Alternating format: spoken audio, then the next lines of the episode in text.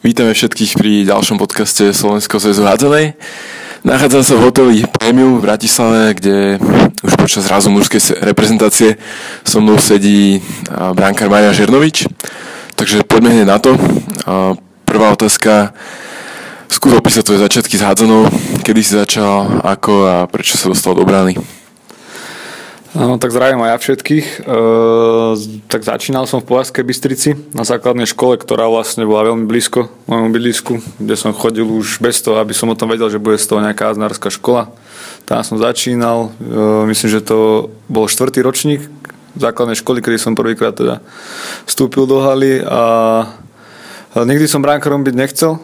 Bohužiaľ tréner aj asi voči mojim dispozíciám fyzickým uznal, že to bude asi jediná možnosť, jediná cesta moja. Bol tréner Šeben, ktorého pozdravujem a môžem teda asi aj poďakovať v tejto už fáze, že bolo to asi dobré rozhodnutie, niečo asi na mne videl. No a ešte sa môžem k tomu trochu vrátiť, že ja som naozaj veľmi nechcel byť tým brankárom, lebo keď ma raz do brany dal, tak som neprišiel z týždeň na tréning, potom som znova prišiel, zase ma dal do brany, zase som týždeň neprišiel na tréning, tak sa to ťahalo až do takej fázy, že proste ma začali presvedčať aj ostatní učiteľi a neviem kto všetko, že proste asi tebe niečo vidí a tak som nakoniec mi to prischlo. Ale myslíš, že keby si teraz hral na spojke, na pivote alebo na krídle, že by to bolo až na takejto úrovni, ako momentálne? Tak, ja viem, no mňa to vtedy strašne bavilo, teraz ma baví chytať, možno keď mi vydrží tá vášeň, čo som mal v tom hráčskom poste, som dotiaľ sem, možno menej, možno viac, to už sa nikdy asi nedozviem, ale tak ja by som si veril, mňa to stále baví aj teraz, ja si jažem na sedmičky, na kámošov, všetko, takže verím tomu, že by to šlo. Takže v Považskej si vlastne začínal dá sa povedať v čase tej najväčšej slavy mužskej hádzanej v tomto meste. Ako si spomínaš na tieto časy? Chodil si sa pozrieť na zápasy Ligy majstrov alebo si videl hrať nejaké svetové hviezdy, prípadne si dokonca utieral palubovku? No samozrejme, že to boli neopísateľné časy, či už pre tých hráčov a pre nás, pre fanúšikov. Ja ako malý fanúšik som tam vtedy chodil som s rodičmi alebo s kámošmi, keď nás pustili samých. Keď sa dalo, som chodil samozrejme utierať, lebo to bolo bližšie, čím bližšie ku hráčom, tak to bolo pre nás zážitok. A už aj vtedy som tak vnímal, lebo ešte aj to si pamätám, ako som na základnej škole napísal sloh o tom mojej pani učiteľke vtedy, že ako to musí byť úžasný pocit, keď celé tribúny nás skandujú a že keď dáte gól, a vtedy už to bolo to, že chcem dávať tie góly zrovna, keby teda nevyšlo, jak som povedal. No vidíš napríklad, čo tam ešte bolo za otázky? Máš moc rozsiahle otázky. Jasné, skrátim to. Či si videl hrať aj niektoré svetové hviezdy? Viem, že tam bol, myslím, Kiel alebo Redbergslid zo Švédska, ak sa nemýlim. Myslím, že tam bol Flensburg vtedy. SN tam bol vtedy ešte nabitý. To jasné, to boli veľké hviezdy, ale pre mňa boli najväčšie hviezdy bránkári. Keď tam prišiel Galia, keď tam prišiel Svenson, tak ja ako bránkár už vtedy, tak som sa orientoval na nich a samozrejme boli tam. A samozrejme sme mali hviezdu v bráni, čo bol Rastri Badira vtedy a to bolo pre mňa aj fakt, že som sa ho díval s otvorenými ústami, čo tam zvádza. Presunme sa troška v čase neskôr, keď si bol vekom už starší dorastenec. V tom čase bolo pravdepodobne veľmi náročné dostať sa do mužov. No v Považskej Bystrici to bolo tak, no mali sme tam dosť kvalitných golmanov, ktorí mali viac skúseností ako ja, boli starší, mali niečo odchytané, mali niečo pobehané, niektorý Ľubo Drápal tam bol, ktorý bol, neviem či predtým, potom Karvina a Topoľčany, myslím, že až potom, ale takže tí brankári mali svoju kvalitu a bolo to veľmi ťažké mňa ako mladému chlapcovi sa tam dostať, napriek tomu, že som veľmi chcel chytávať, tak jednoducho tí brankári boli uprednostňovaní právom vtedy, lebo samozrejme mali toho viac za sebou. V tom čase si taktiež hrával za mládežnícku reprezentáciu pod vedením pána Týmka Gabriša. Pamätám si ja osobne napríklad na domácom majstrovstve Európy v Bratislave kde si chytal aj proti Aronovi Pálmarssonovi. Tieto majstrovstvá išli naživo na trojke. Skúsi trošku zaspomínať na tieto časy. No, bolo to určite super. Jednak na tých majstrovstvách nehráme každý deň. Podarilo sa im zatiaľ dvakrát na tých domácich a v Brne. Domáce prostredie dvakrát ešte lepšie, človek vie viac užiť, aj keď trochu s diváckou účasťou vtedy sme možno rátali, že vo väčších počtoch prídu fanúšikovia. No a tie zápasy boli pre nás veľké skúsenosti, ako sám hovoríš, Aron Pálmarsson a Margúč, ktorý hrá teraz vo Veszpréme. Myslím, že tam bol aj najlepší strelec turnaja alebo niečo také vtedy. Každý jeden takýto zápas bol pre mňa ešte tým, že som chcel chytávať aj v lige, vtedy som sa moc šanc nedostával a v tej dorasteneckej lige sme boli, akí boli, že sme boli majstri takmer stále, že sme to valili. Tak takýto zápas bol obrovská skúsenosť a obrovský krok dopredu, si myslím. Pokračujeme ďalej v čase. Nasleduje úspešná éra v Hlohovci. Pospomínaj trošku. No, tak to sú krásne časy. Už tie prvé dojmy, keď som prišiel do Hlohovca, vlastne mňa Považská Bystrica pustila na hosťovanie na rok. Už v tej fáze, keď som už tlačil na vedenie, že ja proste odídem, že ja mu trebujem väčšiu minútaž, tak ma dá sa povedať, že pustili na hosťovanie. Keď vtedy chceli k Duškovi Odárovi, niekoho do Hlohovca a k Ďurovi Kašťákovi. Tak som vlastne spolu s Bébim, sme spolu odišli. No a začalo to vlastne tým, že už hneď prvý rok sa nám podarilo uhrať striebro, čo bol vynikajúci výsledok. A v tej sezóne sa rozhodol Hlohovec aj, že má vykúpiť z tej zmluvy a že vlastne budem ich hráčom ďalšie 3 roky, čo bolo pre mňa úplne super pocit, pretože som dostal o moc viac príležitostí ako v Považskej Bystrici. Kluby sa dohodli, všetko to prebehlo a rok za rokom tam bolo fakt, že vynikajúce, tréner Lipták, vynikajúca partia, dobré výsledky, ak si povedal, že sa nám podarilo uhrať to EHF, na to nezabudnem nikdy, sa mi možno už nepodarí, dúfam, že hej, ale človek nikdy nevie. Veľa to mám spoluhráčov, čo v živote EHF-ko nehrali a sú to vynikajúci hráči, takže to fakt si niekto možno neuvedomuje, ale nie je to len tak. Ešte zvlášť tá skupinová fáza, keď si človek zahrá proti Füchse Berlin, Konstance a Šambery. To bolo super. A na zápas Varendal, no na to nezabudnem nikdy. To bol asi najlepší zápas pre tímové, aké som v živote zažil a vyhrali sme tam o 6 gólov u majstra Norska. Takže neviem, no teraz už sa ťažko bude takto nejakému inému týmu ako Prešov dostávať niekam v Európe. Potež poslucháčov aj nejakou vtipnou príhodou, keďže naozaj tam bola výborná partia. Ja som chvíľu v Hlohovci hrával a chalani často spomínali napríklad na to, ako si sa vozil na Bátošinovom páse na letisku. Neviem, či to je úplne na zverejnenie. No tak čo, už sa to stalo, už to nevrátim. Bolo to tak, vtedy sa s úspechmi idú aj oslavy niekedy a niekedy sa tie oslavy preženú trochu. No a ja som asi z tých, čo keď sa oslavuje, tak tiež oslavujú väčšinou, ale kedy poviem chlapcom, že chalani, že dobre, že oslavovať bude inokedy, ale keď ten úspech príde, tak proste oslavíme to s chlapcami a vtedy to tak bolo, no, ako hovoríš. Som sa povozil, no ale som za to hneď aj od Lipťa dostal facku hneď na letisku, ktorú som si zaslúžil, nepovedal som na to ani slovo, čo som rád, že som si to uvedomil v tej chvíli, že asi to tak má byť a tých príhod bolo strašne veľa. Strašne veľa, to deň čo deň, Tomáš Laho by vám sám vedel povedať milión príhod, čo on každý deň sa nám človek iba smial alebo s ním. Takže nejakú konkrétnu, keby mám vyťahnuť, tak to by som musel porozmýšľať fakt, že ktorú. To bol, každý deň tam bol super. Dobre, po Hlohovci nasleduje krátka epizódka v Šali, na ktorú tiež spomínaš len v dobrom. Tak, no bolo to tak, že v Hlohovci nastal čas, ktorý všetci vedia, čo počujú hádzam, že tam nebolo všetko v poriadku. Takže som chcel proste odísť niekam, aspoň na toho pol roka, kým školu dokončím a som rád, že to bola Šala, pretože som tam cítil vynikajúco toho pol roka. Tiež sa na tom dokonca podarilo hrať druhé miesto znova, čo vlastne dá sa povedať, že na Slovensku je možno maximum, až na to, že keď pôjde rátame Považsku, ktorá minulý rok vyhrala pohár, čo klobúk dole, ja neviem, kedy sa to najbližšie podarí niekomu. No a celkovo tiež tam bola výborná partia, ale to možno ide aj tá ruka v ruke, že keď sú úspechy, aj tá partia sa lepšie drží, takisto tak to bolo v Hlohovci. Tak vynikajúco. No aj Šali, aj Hlohovcu by som určite chcel poďakovať za tie roky na Slovensku.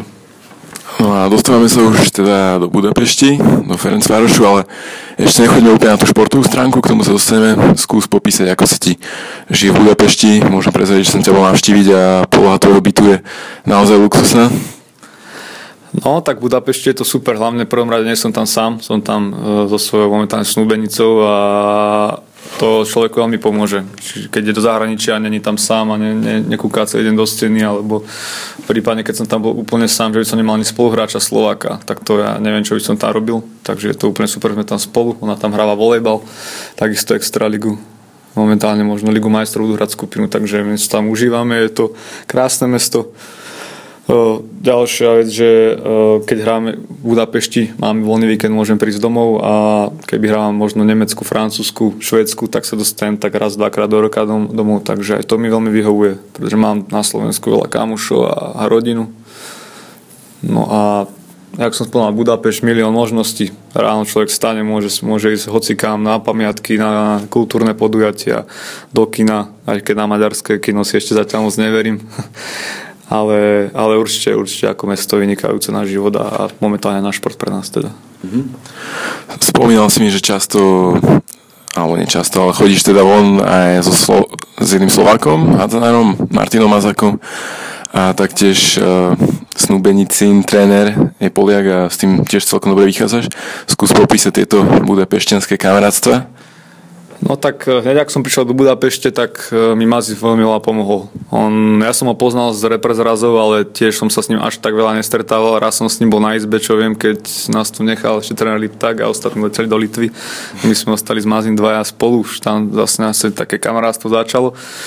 No a v Budapešti to už vlastne iba keď sú dvaja Slováci hádzanári, tak to v Budapešti, tak to je super, že tam nie je nič, fakt človek sa týka takých tých administratívnych vecí, s ktorým samozrejme mi napríklad frajerka pomôcť, teraz snúbenica, a pomôcť nevie. Takže vynikajúce, no vieme spolu vybehnúť na pivo raz za čas, ale tiež to není, lebo niečo není každú chvíľu, lebo Mazák už má rodinu, už samozrejme narodil sa mu malá MK v januári, takže už je to ťažšie, už tiež nesme spolu tak často, tak možno prvý rok, dva, keď mal on viac času. Ale super, akože vynikajúci chalan a som veľmi rád, že tam je. Potom prišiel ešte teraz Kubo Mikita, čo musím spomenúť, takže teraz vlastne mám tam ďalšieho Slováka, ktorý je dokonca v tom istom týme, čo je, alebo Mazák Budakelázy. Takže to je ďalšie priateľstvo, čo vzniká väčšie, lebo samozrejme tiež som ho poznal repre, ale iné, keď je človek každý deň a je iné, keď sa stretneme dvakrát do roka na týždeň tu. Takže tiež super chlapec, tiež s čím môže mi pomôže, lebo predsa len žije tam 10 rokov, neviem koľko, veľmi dlho Kubo. No a tak ešte si spomínal toho priateľkynho trénera, slúbený som trénera. A s ním sme sadli tým, že je to veľký profesionál podľa mňa. A keď som sa s ním rozprával, tak ma hneď zaujal celý jeho prístup a všetko, a preto som k nemu obrovský rešpekt a som rád vždy, keď sa s ním stretnem, a vždy mi proste povie niečo, či ma vie obohatiť, či ma vie inšpirovať, že aký má on prístup k tomu celému, ale zase to sa nemôžem tak často s ním stretávať, lebo predsa len je to tréner mojej snúbenice, takže to by asi nerobil dobrotu, to by sa nemalo diať. Konflikt záujmov. Poďme ďalšia otázka, tvoja maďarčina. Skús povedať aspoň jednu súvislú vetu pre našich poslucháčov. Tak po maďarsky, no ja chodím na doučovanie po maďarsky, a keď ja neviem, takú jednu vetu. Sedíme v hoteli a robíme rozhovor. Most hotelben ulung és beszélünk egymás együtt. Veľmi dobré. Teraz určite všetci hádzanári, ktorí je v Maďarsku, ti budú posielať feedback, či to bolo dobré. Poďme teda na tému tvojej snúbenice, keďže v auguste odohrala veľmi, veľmi úspešné majstrovstvá na Slovensku, na domácej palubovke. A treba povedať, že bola aj platná súčasť týmu. Ako si to videl ty a ako to podľa jej rozprávania prežívala ona? Tak začnem od seba. Ja som to videl úplne úžasne, keď som videl tie plné haly a to, aká je tam atmosféra, tak hneď som si zaspomínal na tie naše majstrovstvá, ktoré nás čakajú, že veľmi by som to chcela ja zažiť, aby to tak bolo aj s nami. Ona tam vlastne išla s tým, že nevie ani, či bude hrávať, ani sa tam dostane, a jak si povedal, že bola tam naozaj jedna z najlepších hráčok podľa mňa, a nielen podľa mňa, aj podľa viacerých ľudí, čo som počúval dozvia tak. No a ona to vnímala úplne neuveriteľne, ona si to ani neprestala na najkrajšom sne, že sa niečo také možno stane a že to bude až také super, jak to bolo, že diváci budú vytlieskávať, keď prehrajú 3-0 v štvrťfinále alebo v 8-finále. Takže keď všetko, čo mi opisovala, tak iba v dobrom, či už od trénera, kolektívu, atmosféry, všetko, aké boli zabezpečenie, fakt, že sa tam cítili všetky tie baby super. No teraz dokonca vidím na nej, že má taký menší útlm, a ona to sama cíti, že proste ako vyskočila tá obrovská eufória a teraz naspäť v klube a trošku je tak smutno, že je to za ňou, ale tak je profička, tak musí sa sústrediť naspäť. V júli budúceho roka vás teda čaká svadba. budeš vyberať aj muziku, farbu obrusov alebo svadobné koláče, alebo bude toto všetko riešiť tvoja priateľka?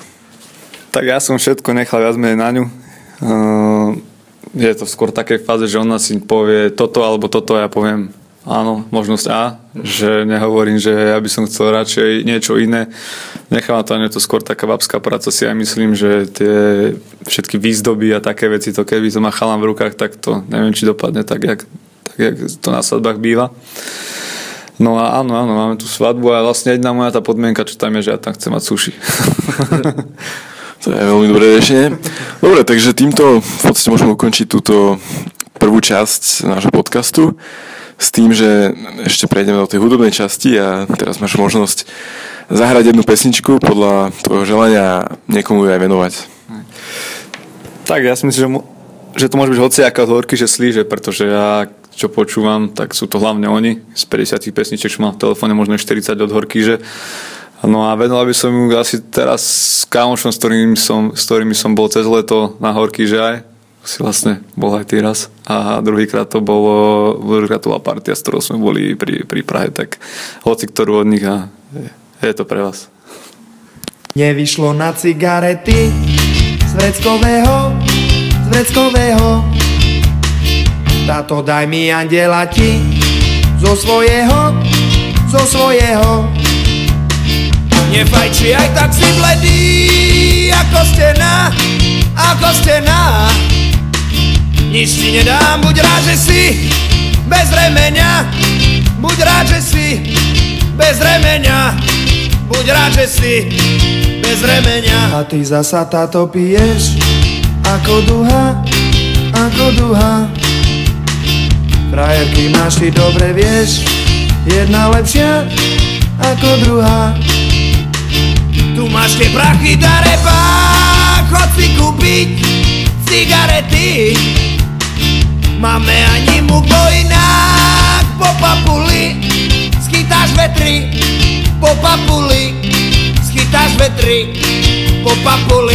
Počúvaj ma sen, cigarety nie sú všetko. Mal som kamaráta, ktorého v Texase obesili za krádež dobytka.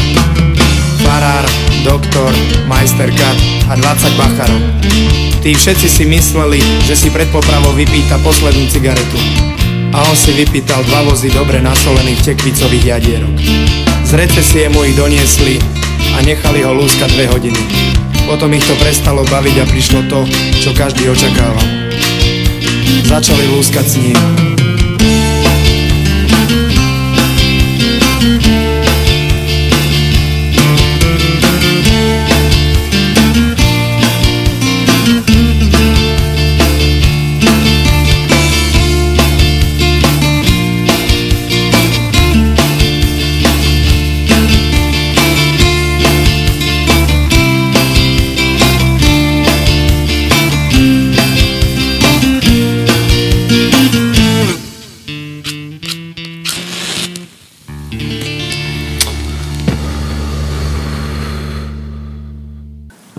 Dobre, takže späť v rozhovore s Marianou Žernovičom. A viem o tebe, že tvoj brankársky vzor bol vždy Darko Stanič, ale tento na úplný vrchol, najmä tomu ako Omajer alebo Landín až nedotiahol. Vieš vlastne, čo s ním momentálne je a kto z aktuálnych svetových brankárov sa ti páči asi najviac? No, bol to Stanič, ešte keď som bol mladší, tak to chvíľu bol Šmal, ale potom, keď som zbadal Staniča na tých majstrovstvách, všetko dá, ešte týka tých emócií, ktoré tam ukazoval, a na druhej strane, ako by niekedy úplná flegma, tak tým aj on zaujal tvojou psychikou. No a viem, že mal sen potom chytať futsal, tak neviem, či sa mu to podarilo, ale ja verím tomu, že áno. Verím tomu, že on za tým išiel a podľa mňa teda niekde chytáva teraz. A druhá otázka, doplním, dávam ti ich strašne veľa. Kto z aktuálnych týchto brankárov to najviac nejak oslovil, možno štýlom alebo psychikou? Tak u mňa asi stále pretrval Stanič, že stále sa na ňo pamätám, stále viem, čo robil a ako k tomu pristupoval, keď dostal alebo keď chytil, že ako sa vedel udržať kľudný a ako sa naopak vedel aj vyhecovať. Ale samozrejme obdivujem veľa golmanov, ako je Landin, ktorý má neskutočný štýl, podľa ktorého môže nafotiť milión učebníc a v každom jednom zákroku. Tak asi Landina by som vyzdvihol na tých všetkých, ktorí momentálne chytajú v Európe. Dnes už brankári chytajú výrazne odlišným štýlom ako pred 30 rokmi. Myslíš si osobne, že ešte sa to môže niekam v budúcnosti posunúť? Že to bude výrazne odlišné ako je to teraz? Ja si myslím, že môže. Určite sa to môže, lebo sa, aj keby sa spýtaš pred 30 rokmi niekoho, či sa to môže niekam posunúť, tak by ti povedal možno, že nie. Tak možno až nie takýmto, dá sa povedať, že obrovským krokom, aký to je, ale nejakým krokom sa to určite dá posunúť. Či už s tým niekto príde, nejaký brankársky bývalý génius, ako Svenson si včera na Miloš hovoril, prišiel so svojimi rozcvičkami, ktoré úplne iné, ako hoci ktorý gól aj na svete, alebo či to bude celkovo štýlom, tak určite sa to dá nejako stále vylepšovať. Neviem, či štýlovo, alebo možno tou dynamikou celkovo, alebo celým postojmi inými z krídla, možno ako... Niečo sa určite ešte dá na tom spraviť. Teraz je v trende 7-6. Myslíš si, že by mohol byť v budúcnosti trend, že niektorí brankári by boli, tak povedať, obojživelníci a chodili by aj rozhrávať útoky? Tak ak ten trend príde, tak mi bude ľúto, že som nezažil tú dobu, lebo to by som si veľmi rád vyskúšal takúto pozíciu. Ale myslím si, že nie. Myslím si, že je to taký špecifický post ten brankár, že by bolo veľmi ťažké skĺbiť, aby aspoň na nejaké väčšie úrovni, aby to tak bolo, že ten brankár vie aj sa hýbať v bráne a všetko a takisto tie akcie. Bolo by to, ten brankár, ten človek by musel dvakrát viac trénovať ako všetci a to už zase fyzicky by bolo veľmi, veľmi náročné. To si myslím, že nepríde. Čo osobne by si poradil všetkým mladým brankárom, ktorí teraz počúvajú tento podcast? No tak radil by som im hlavne, že treba trénovať, treba počúvať trénerov, hlavne teda netreba si myslieť, že oni vedia, tréneri majú všetci za sebou viac, všetci videli viac zápasov, viac brankárov. No a potom ťažko povedať, no napríklad mne sa stávalo, že ja keď som bol mladší, že niektorí chceli, aby som chytával inak, potom za mnou prišli zase iní ľudia, ktorí mi poradili, aby som si ten štýl nenechal brávať a že proste keď som sa s tým svojím štýlom niekam dostal, tak asi ten štýl na niečo je. Tak to už bolo tak individuálne. Nech robia to, v čom im ide, keď sú dobrí do spojok, tak nech si nechajú hádzať spojky a nech si zaverú obranu a asi tak nech si idú v tom, v čom sú dobrí. Predpokladám, že väčšina z nich má asi najväčšie problémy, čo sa týka strelby z krídla, takže čo by si poradil v tomto? Je to tak, že kto dlhšie vydrží, tak ten aj naozaj vyhrá ten súboj?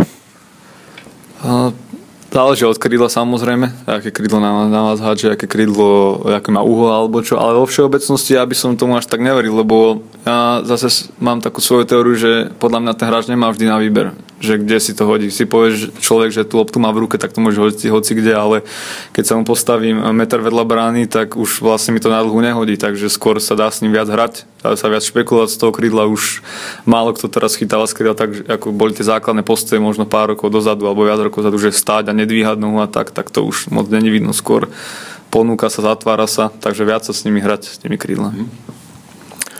Prechod pre mladého brankára je určite ťažší ako dajme tomu pre ľavé krídlo, čo sa týka z dorastu do mužov. Je podľa teba lepšie hrávať v slabšom týme a hrávať tam pravidelne, alebo radšej sedieť na lavičke, ale trénovať so silnejšími hráčmi? Dajme tomu extra liga, prvá liga, prípadne maďarská liga, najvyššia a druhá maďarská liga. Tak ja som bol zastancom skôr tých príležitostí, aby dostala viac brankár, lebo bez tej zápasovej praxe môže byť hociaký dobrý na tréningu, ale príde zápas, príde možno plná hala, keď už sa bavíme o teda povedzme aj maďarskou najvyššiu a druhou, príde plná hala a človek sa môže úplne dosypať. A je veľa brankárov, ktorých vlastne prezývajú, že tréningoví brankári, ktorí prídu na tréningách, majú 80%, 50% a príde zápas a nevie sa trafiť do lopty. Takže určite viac tá príležitosť sa podľa mňa cení, ako to, že človek možno trénuje s nejakými hviezdami a potom vravím, že príde zápas a nepoužiteľný. Dobre, poďme na tú športovú stránku. Naposledy sa objavil aj článok na Slovak Handball.sk, že teda ťaháte Ferencváros, že mali ste tam asi 5 víťazstiev za sebou. V tom poslednom ste ma však sklamali, keď som ale podané. Prehrali ste o gól, čo sa tam stalo? No, tak jak si povedal, začali sme veľmi dobré sezónu, získali sme zázračné 2 body s Tatabáňou, no a tie sme v poslednom kole strátili doma s Budakalázom v zápase, ktorý sme určite mali vyhrať, či už papierovo, výkonnostne, kádrovo, hociako sme určite mali vyhrať, aj keď sa nám hociako nedarilo, tak sme to o 2 góly mali uklepať. No bohužiaľ to tak nebolo. No prvý poločas skončil 9-8, kde dominovali akože brankári a jeho obrany na oboch stranách, si dovolím povedať.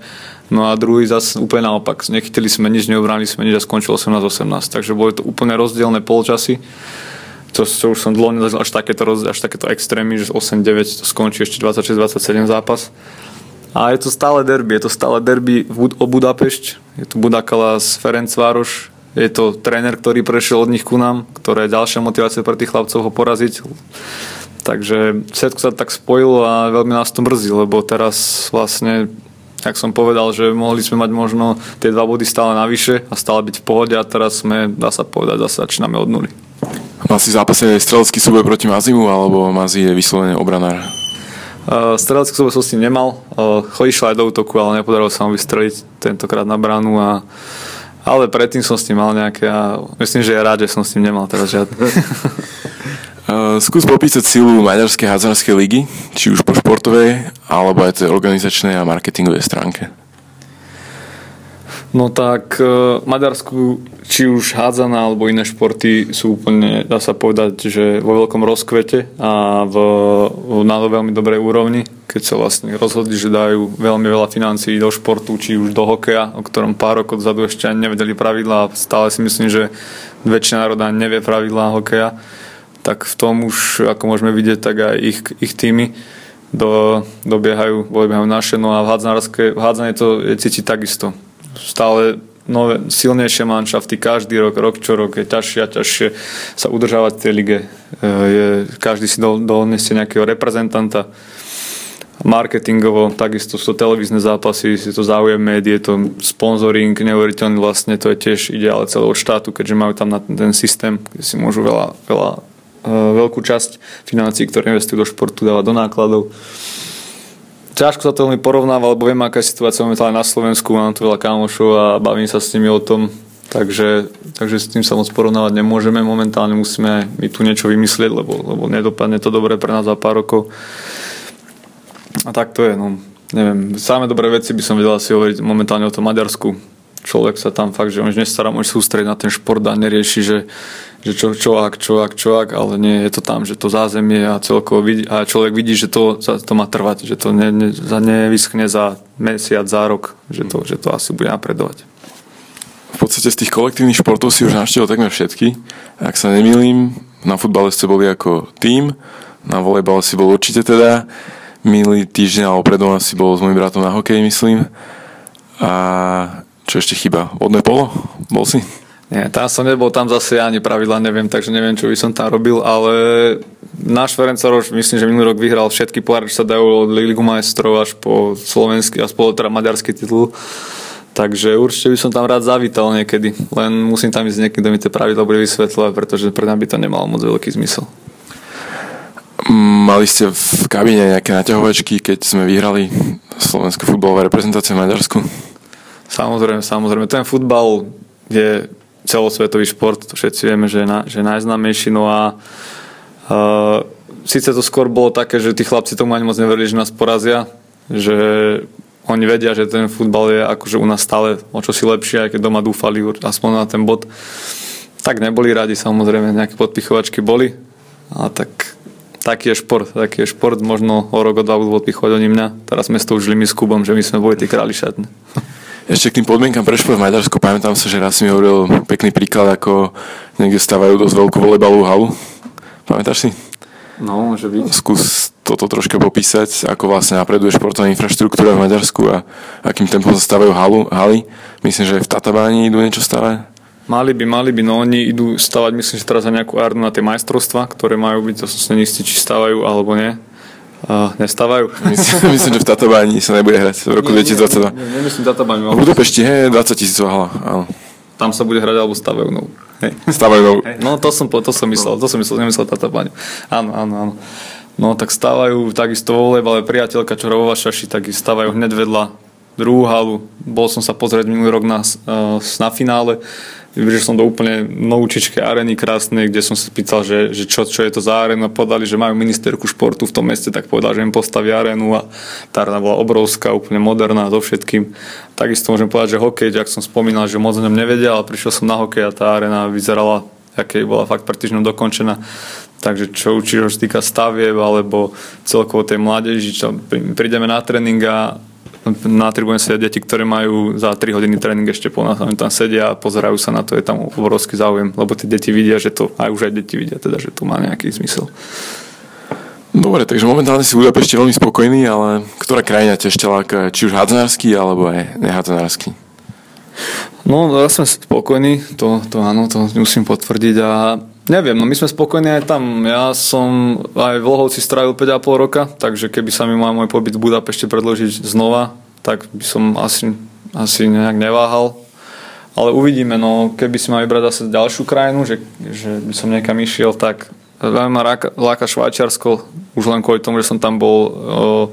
Myslím, že to bolo EHF-ko, aj Čalinčka dokonca, sme tam boli a celá tá krajina, proste celé to vidno, že tá životná úroveň tam je úplne iná, ako napríklad na Balkáne, alebo dá sa povedať, že aj u nás. Takže Švajčiarsko by to asi bolo, keby som vybral. Čo sa týka za síly ligy, tak keby si mám vybrať, tak by som chcel možno skúsiť tú Bundesligu, hlavne aj kvôli tej diváckej kulise, čo tam chodeva, to by som si určite chcel vyskúšať. Poďme na reprezentáciu. Tento týždeň príprava v domácich podmienkách, no remíza proti Považskej Bystrici asi dosť veľkým vykričníkom. No samozrejme, no to nám iba ukázalo, ako to vlastne je, že my nie sme manča, ktorý sa môže dovoliť niekoho podceniť alebo vypustiť, nedaj Bože niečo, to určite nie. To nám presne ukázalo to, že keď nám trošku polavíme, tak môžeme strácať body úplne s hocikým a to nechcem uraziť Považskú Bystricu ani podceniť, ale nebavíme sa o žiadnom reprezentačnom týme, ale o Považskej Bystrici, takže v januári nás čaká Litva, Luxembursko a Fajerské ostrovy, ktoré sú v porovnaní s nimi určite lepší a určite nechceme dopadnúť tak, ako sme dopadli v útorok. Takže. Ako sa ti chytalo pred svojim niektorým bývalým kolegom a treba povedať, že s niektorými z nich si vlastne prešiel aj všetky tie úspešné dorastenecké časy ako Tomáš Laho, Guardian a tak ďalej. No, tak už to nebol prvý zápas môj proti ním, takže už to nebolo také, keď som prvýkrát prišiel s Lohovcom tam a bol som taký prehecovaný, že som musel vyhrať a vyhrávali sme poločas o 6, prehrali sme o gól, takže to som z toho úplne smutný. No teraz už to tak trošku vyprchlo, už to bereme viac profesionálnejšie, chalania, ja už nie sme tí mladí chlapci, takže nič, vymenili sme si pár slov pred zápasom, po zápase a možno za chvíľu znova budeme hrať proti sebe, takže to sa stáva, to je v pohode. Poďme na domáce Euro 2022, už si spomínal, čo je logické aj vďaka skúsenostiam tvojej snúbenice, že tu bude naozaj veľká motivácia hrať v domácich podmienkách, asi to možno potvrdiť a v podstate dá sa povedať, že ak sa ti nič zdravotne nestane, tak s Témom ste vlastne taká stála dvojka a asi by si tam mal byť v tej nominácii. No dúfam, že to tak bude. Dúfam, že teda dostanem tú príležitosť tam zahrať. Je to určite veľký sen pre mňa a neviem, no povedzme si na rovinu, bude veľmi ťažké pre nás sa momentálne prebojovať na nejaký iný šampionát, takže či by sa mi podarí ešte nejaký v živote, čo ja dúfam, že áno. Samozrejme už teraz v januári dúfam, že postupíme a už uvidíme na ožrebe, čo bude. Ale tak určite ten domáci šampionát je, jak som už pri tých mladíckych spomínal, ešte dvakrát významnejší ako hociaký iný šampionát. Tam sa bojuje na 120%, tam sa nemôže nič vypustiť kvôli tým divákom všetkým, takže to dúfam teda, že si budem figurovať aj ja. Mhm. Aký bol tvoj najlepší zápas za repre?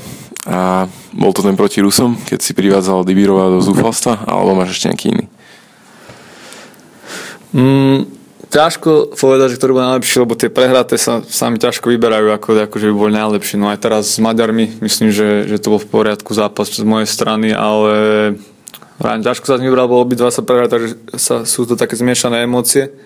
Ale keď už teraz sa mám vyjadriť sankciovým výkonom, tak to asi tí Rusi boli. Áno, to si môžem povedať, že aj tiež 4000 ľudí, čo nás úplne hnalo dopredu, to je úplne iné, keby taký zápas zachytá človek pred 200 ľuďmi. Takže asi tých Rusovi som si vybral. A na klubovej úrovni bol to ten Varendali, alebo teraz niekde proti Veszprému domáci minulú sezónu? Ja. Ale Segedu?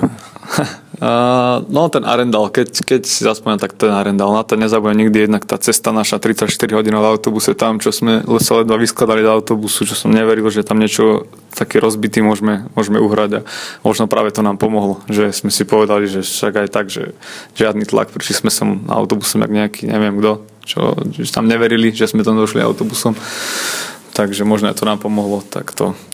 A v maďarskej lige Trakinovizion tak asi minulý, zase je to prehratý zápas, ale je to Veszprém minulý rok, ktorý sme doma prehrali o gól s Veszprémom, čo tiež sa síce to prehrála. Nestáva sa to každý deň, že hrá niekto vyrovnanú partiu s Veszprémom.